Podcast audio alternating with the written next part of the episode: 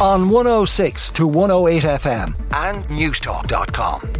This, this is Newstalk. And we'll begin with the Irish Independent. Uh, I'm sure you've probably heard by now, particularly if you're lucky enough to have health insurance, that the uh, VHI is hiking prices. As the Indo story says, families face a 600 euro hike in the cost of health cover. Couples with health cover from VHI are to be hit with increases of up to 900 euro when they renew their plan. The company has announced its third hike in premiums in a year.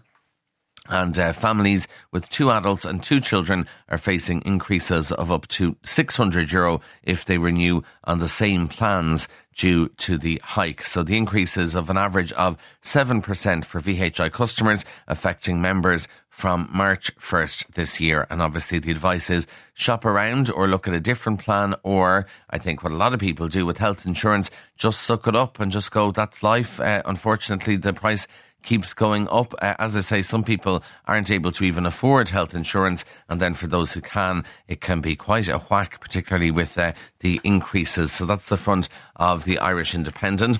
The front of the Irish Times says that uh, the government is going to charter aircraft for deportations, which is quite interesting because we're told that people leave of their own volition and yet we have to charter flights. But the Irish Times says in a move intended to signal a tougher implementation of immigration rules, the government says it'll charter aircraft to deport people whose claim for asylum has been rejected.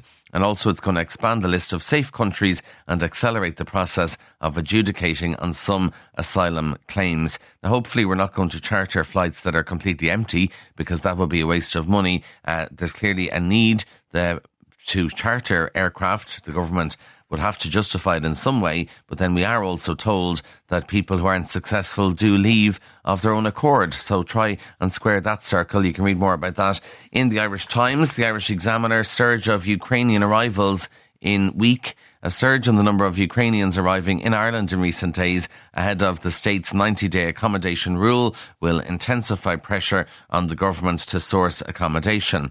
So latest figures show a total of 600 and 28 Ukrainians were offered temporary protection here, and the previous week that was 390. The figures don't specify if the Ukrainians that arrived in recent days came directly from Ukraine or did they go to another EU country and then come to Ireland. But obviously, uh, the examiner saying that there's a focus now on the rule change, which will see newly arrived Ukrainians offered 90 days in state accommodation before they've to source their own place to live. That rule likely to come in next month. So the suspicion uh, is that maybe people are arriving just before these rules kick in.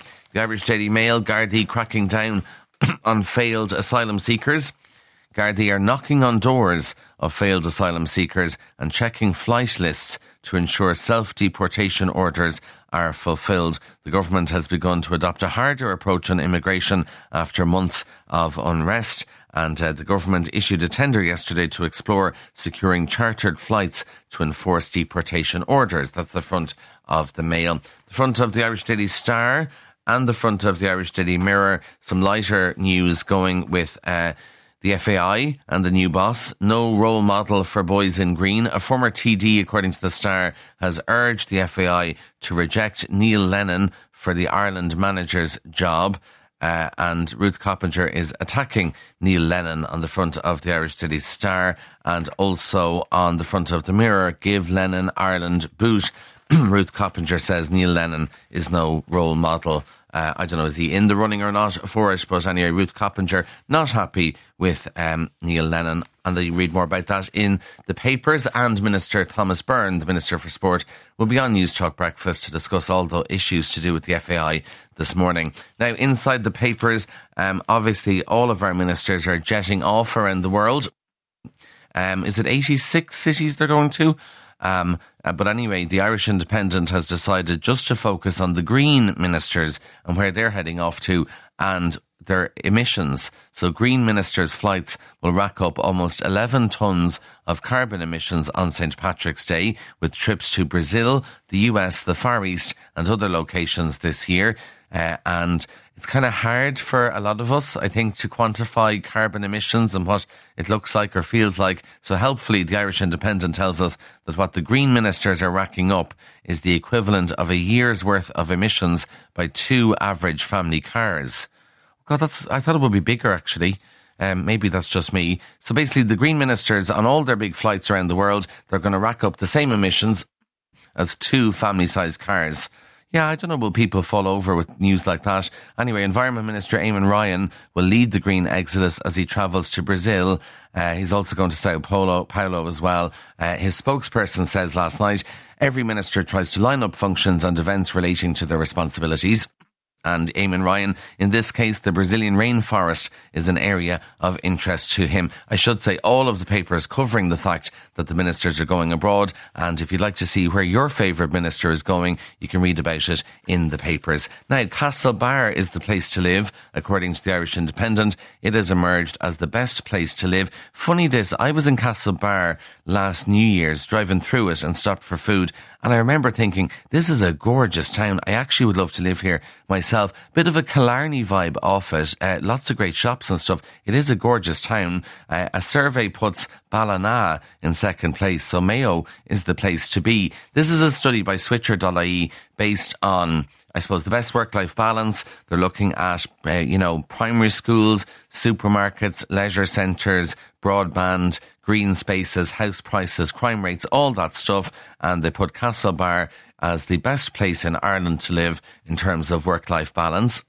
As we say, we have Ballina there too. Also, we have in the top five best towns Longford, Wexford Town, and Arklow. Cavan is the best place to enjoy a great outdoors and stay healthy. Longford was the cheapest town and Newbridge was the safest town there. So uh, lots of different towns mentioned. Other towns considered good for hybrid working. Well, Galway is number one. Then we have uh, Carlow, Mullingar, Swords and Balbriggan. So uh, I'll see if there's different towns around the country. Uh, you can have a look and see where the best places are to live. A couple of final stories for you. One comes from the um, Daily Mail, Gwyneth Paltrow. Um, obviously, she has lots of different recommendations and bizarre fads.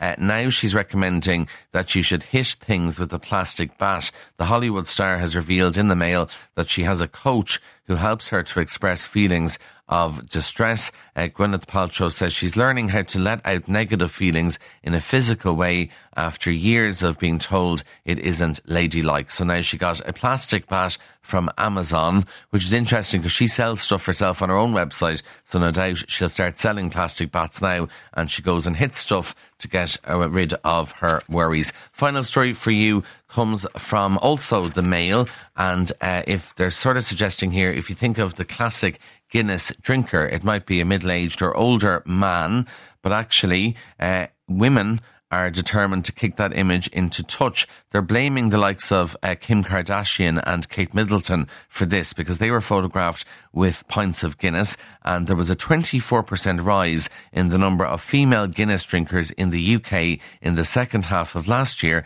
compared to the same period the year before. And Diageo reckons that this is thanks to Kate Middleton and Kim Kardashian, who've both been photographed enjoying a pint of the black stuff. Uh, I know some of my friends certainly enjoy a pint of Guinness now, maybe a dash of blackcurrant in it.